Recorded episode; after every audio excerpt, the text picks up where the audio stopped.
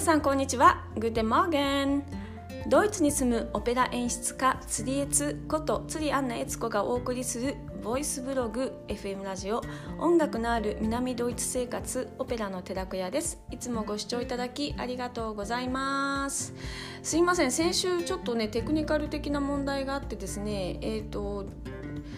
えー、録音したんですけど流れなかったりとかちょっといろいろありまして、えー、先週本数が少なかったんですけども今週も、えー、毎日撮っていきたいと思いますので、えどうぞ、え聞いていただけたらと思います。はい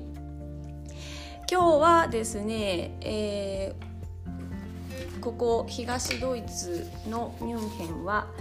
2021年の2月の8日になりました、えー、今日の天気は、えー、曇り時々晴れでえーと、最高気温が6度最低気温がマイナス1度になってます。ようやく、えー、ここずいぶんですねマイナスっていう文字が全然出なかったんですけれども、えー、今日からまた氷点下に戻りそうです。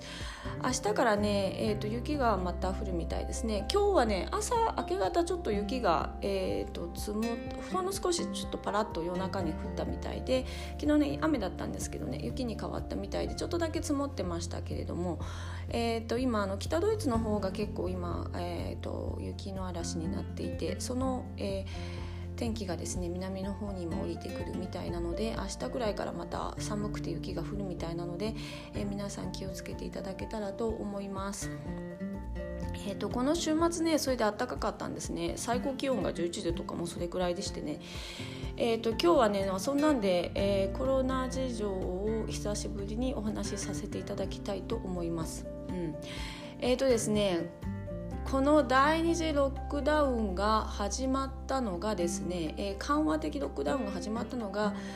えー、昨年の11月1日です。うん、それで、えー、その時は緩和という形だったので、え、食品レストラン系が閉まって、え、学校は閉まってなかったんですね。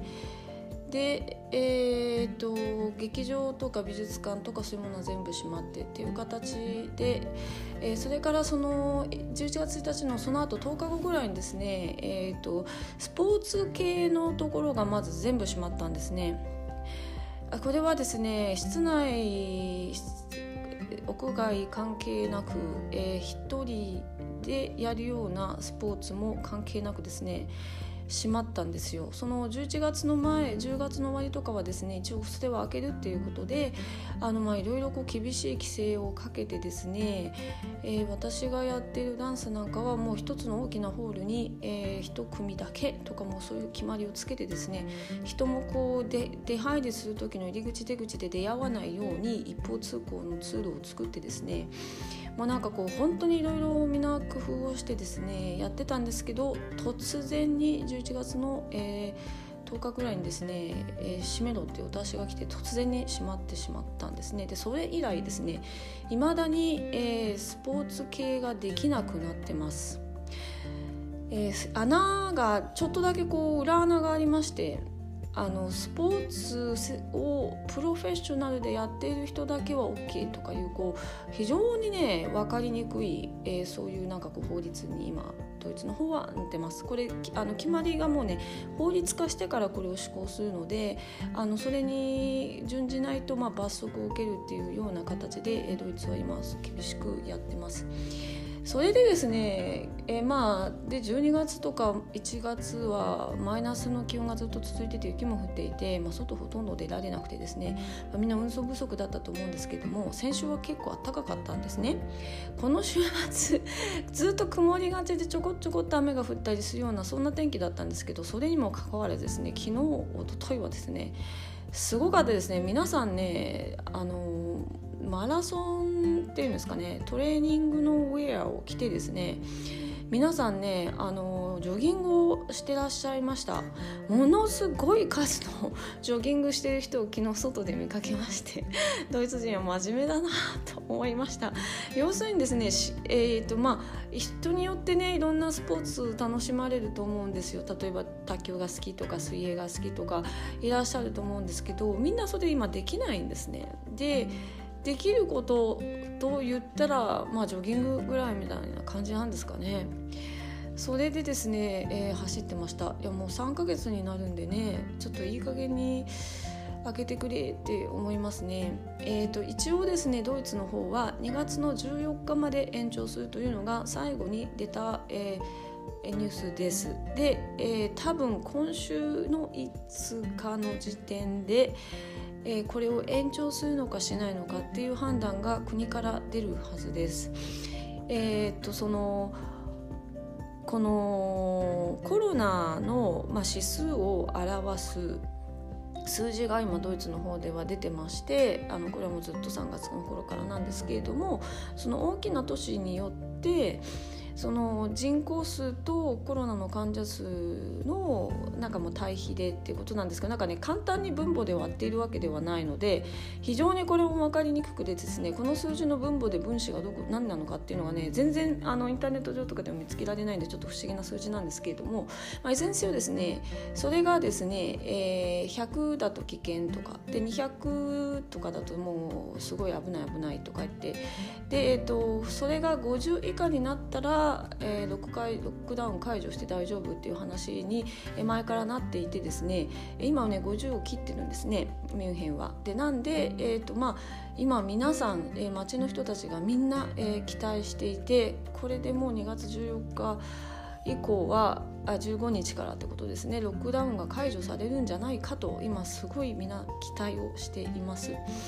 うんえーと、どういうことかというとですねその11月1日の緩和ロックダウンで閉まった時にあのその、まあ、スポーツ系が閉まり10日後ですけどあとですねネイルサロン系みたいなものは全部閉まっててそれから12月の中旬に完全なロックダウンに厳しいロックダウンに入ったんですねでそうしてからはですね、えー、食品と薬局ドラッグストア以外は、えー、全部閉まっています今。なんで、え洋服も買えなければ食器も買えなければ、え美容室にも行かれないと。今そういう状況です。でこれが12月の中旬から始まっていてもう2ヶ月経つんですね。もう随分長いですよね。で子どもたちは学校にも行ってないですね。はい、えー、学校は今オンラインとかで進めているんだと思うんですけどね。えーあのー、そういう感じでですね私の例えば生活は今どうなっているかと言いますとですね、えーと、例えばですねカーテンを一つない窓がありまして実は引っ越してきてそんなに経ってないんでカーテンが カーテンが買えないんで しょうがないからですね私の昔着ていたあの服でもいらないのがあったんでそれを切り刻みましてですね カーテンに縫いました。とかですね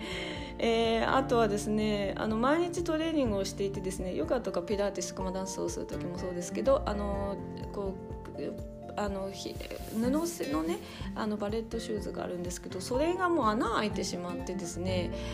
当て布をして当て布も布も買えないんでえー、自分のズボンの裾を切った切り端をですね当て布にしてですね、えーと、穴が開いてたんで縫ってそれも12月過ぎ1月ですね。またそれもまた破れてきてもう一回縫ってみたいな感じとかですねこの年末も片付け物をいろいろして、まあ、いろんなこう片付け物でこう整理するのに箱が欲しいなと思ったんですけど箱とかカゴとかがやっぱりお店が開いてないんでとにかく手に入んないんですよ。でもしょうがないので、えーと、もうトイレトイレットペーパーも箱はないんだけども例えばあのティッシュの箱とかですねお菓子の箱とかですねもうありとあらゆる箱をですね全部今取ってありまして何かあるとですねそういうところからそれをまああの切り張りしてですね 箱にしてですね。あとはですね、まあ、クリスマスの時のかプレゼントとかのあのこう包み紙ですね。それも、まあ、クリスマス前だから12月に買ったのが幸いまだちょっとあるのでそれをそういう空き箱に貼ってですねなんとかまあちょっとだけ綺麗にしてですね使ったりとかですね。もうなんかもう非常にあの涙ぐましい努力をしています。いいんですけどね。あのでもやっぱり開けてほしいなと思いますね。髪の毛ももう一回自分で切りましたね。美容室空いてないんでね、うん、でもちょっとまたボサボサしてきてあの美容室に行きたいなと思うんですけどね。そんなのもできませんからね。うん。えっ、ー、とドイツはまた FFP2 マスクという特別なフィルターのついたマスクを、え、公共の場所で要するにスーパーとかですね、え、電車に乗る時にはつけることが今義務化されてますこれ3週間前から急に始まりましてこれももうものすごい街中ショックで慌てふためいてみんながそのあのマスクを買いに行ってお店で一瞬マスクがなくなってんだという騒ぎになったんですけどもいずれにせよですねそのマスクがですね結構高いんですよ。あの使い捨てのペラペラな中のこう白いマスクのちょっと延長みたいな感じなんですわ。で、えーと、使い捨てなんですけど1枚、えー、私が、まあ、正規の普通の薬局で買って3.5ユーロ。あの日本円で言うと400円以上ですね、えー、したんです。1枚1枚ですよ1枚、うん、でこんなの1日1回ぐらい捨てられないじゃないですか。やっぱり値段的にも高いのであの今これをですね、まあ、あの消毒をするのにですね、えー、オーブンで80度にして1時間焼いてくれとかって言ってるんですね。ドイツはね。でもそれもねと思いまして、